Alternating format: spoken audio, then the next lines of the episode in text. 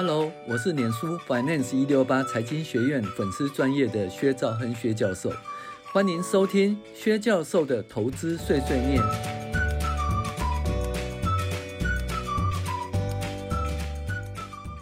各位网友，大家好，我是薛兆亨薛教授。我们现在讨论理财读书会致富心态第三集：买债券还是买股票？你喜欢买债券还是你喜欢买股票呢？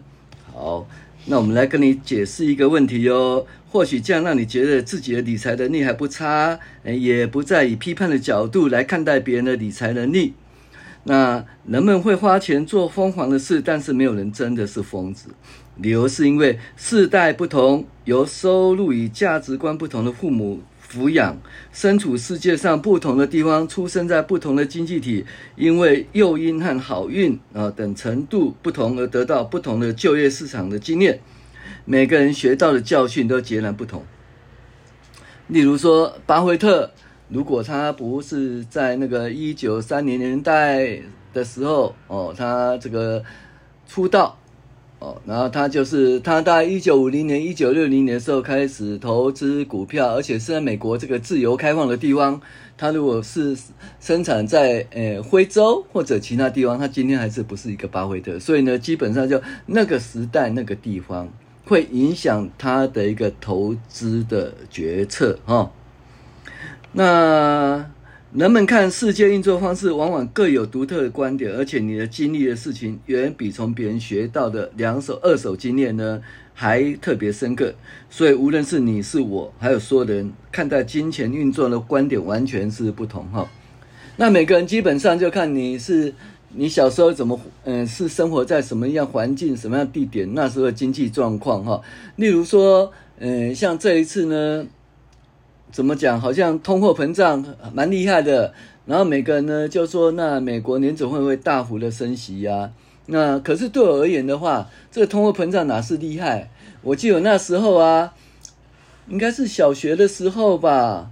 然后呢，一个暑假的一个暑假的时候呢，原子笔哈从零点五元涨到五块钱，十倍呢？一个暑假过哈，去十倍啦！你讲通货膨胀那有更加厉害，对不对？而且呢，经过那一段时间的话，我就知道通膨一定是两位数字以上。然后呢，诶，利息那个利息也拉到百分之十七。那你想想看，现在的通膨到两位数字以上，啊，百分之三、百分之四就该该叫。利息不过涨到百分之五，还没到百分之六，也在该该叫。那算什么呢？像我们以前的房屋贷款利息，动不动都两位数字啊。对对啊，现在房屋贷款利息一趴两趴，就是说，哎，政府怎样怎样？哎，我们以前也不是这样讲哦。所以呢，也不是我是对的，也不是说现在的年轻人是对的或错的，而是说看你那个时代的经济哈，经济环境哦，影响你的一个投资决策与投资工具的选择了哈。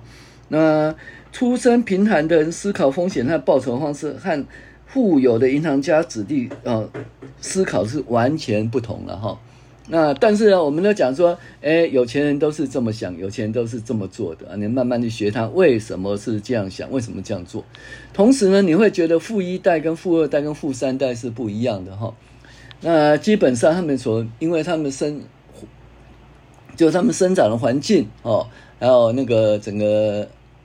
整个那个家里的财富哈，还有那个家里的培训方式就完全不同，所以富一代、富二代、富三代，他方法哈，生活状况也不是一样，所以很我们讲说富不过三代，富不过三代真的是很可很可能的哈。你想想看，你在外面那些什么那个一两千万以上的跑车啊，那是谁啊？你现在开车不怕撞到那些很贵很贵的跑车啊？像我啊。我就保那个这个险呐、啊，这 两千万，我在想说，好啊，来啊，大家撞看看吧。OK，就是讲一直在想这件事情哦，谁会去买两千万以上的跑车？那你说，诶，有钱人开玩笑，有钱人多了，但买两千万跑车就很少啊，对不对？嗯，就好像有人一直在讲说，哎，我怎么一直开 March？就觉得开 March，你叫我去买跑车，不可能的事啦。哦，我根本不会去买跑车哈。OK，那。这个在大大萧条时候血本无归的股票经纪人，偶尔的苦日子是一九九零年代后期的，随着网络泡沫哦兴起的科技新贵而无法想象哦，大家生活的环境是不同哦。那最近三十年来，澳洲人从来没有目睹过经济衰退，哎，美国人就基本上不可想象哦，哎，怎么会有没有经济衰退？三十年没有经济衰退，超强的呢，那比中国还厉害哦。哦，那你的你的理财经历呢，只是占全世界哈、哦、理财经历的零点零零零零零零一百分之零点零零零零一，但是你八成用这些经历来看全世界，所以呢也是会有一个问题，你依照你的经历来做投资，但是你的经历呢，你的经验只经过零点零零零零一，那当然呢这是散户啦，那如果你变成大户的话，你会。你是个成成功投资人，你会改变你的投资行为哈，你会改改变你的投资行为哈。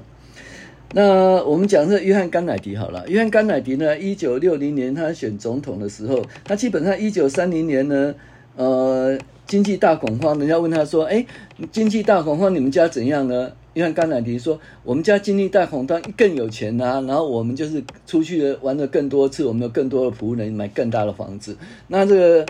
他的那个竞争对手就攻击他说：“哎，这个东西基本上是根本不食人间烟火啦。”那约翰甘乃迪最后怎么选上？因为他有参加二次世界大战，而他的对手没有参加。再想一想一件事哦，我们是很多那个男性的候选人呢、啊，没有当过兵哈、哦。啊，我们都当过兵呢、啊，那没有当过兵，为什么可以去选呢？那哎，我不晓得会不会结果会不会说有一个很大的差距哈？好、那像那个葛罗斯啊。哦，葛罗斯他就讲一句话，他说：“嗯，这葛罗斯是一个再见天王哈。他说，嗯，只要我早十年或晚十年出生哦，可能无法达到今天的成就。那葛罗斯的职业生涯几乎同一整个世代的利率崩跌所推升的债券价格走出完美的契合。这你怎样哈？”这整个债券呢，十年期公债殖利率从十七趴一直跌跌到零趴，那大家都知道哈，这个债券的一个下跌表就是债券殖利率下跌，就是债券价格的上涨，所以很长期的一段时间是债券的大多头了哈，所以那个时候其实玩债券是对的哈。那可是现在呢，诶，债券真的还是多头吗？你想想看哦，从零点零点二五到四点多哈，搞不好到五哈。那这个东西其实有一段时间债券是空头了哈，对不对？所以你说像你还在玩债券，现在对不对？那就看你的那个你的环境了哈。像葛罗斯他的环境刚好是适合债券大多头哈。那但是呢？现在这个时候，你还说你是债券大多头，你这个经验的话，其实就是问号。那葛罗斯的爸爸也不可能相信债券大多头，因为他爸爸所处的年代呢是什么？通货膨胀的时代。那通货膨胀的时代买债券其实是一个严重的错误哈。所以这个东西就是，哎，你不同的那个不同的生活环境所面临的经济环境，你会做出不同的投资工具与投资决策的选择。所以呢。如果说你想要哦脱离这个怎么讲，呃，散户的思维，想要变成一个呃能够报酬率呃拥有超额报酬率更多的投资人，你就必须要呃解除你的锚定哦，你小时候的生活，你爸爸的生活，你都必须要想办法哈、哦，就不要被它锚定住了，你必须要突破。然后顺应现在的一个经济的情况，哦，以这个产业界以及公司面的情况而做出不同的一个决策，这样你的投资的绩效才会比较好。我是薛兆亨薛教授，谢谢您的收听。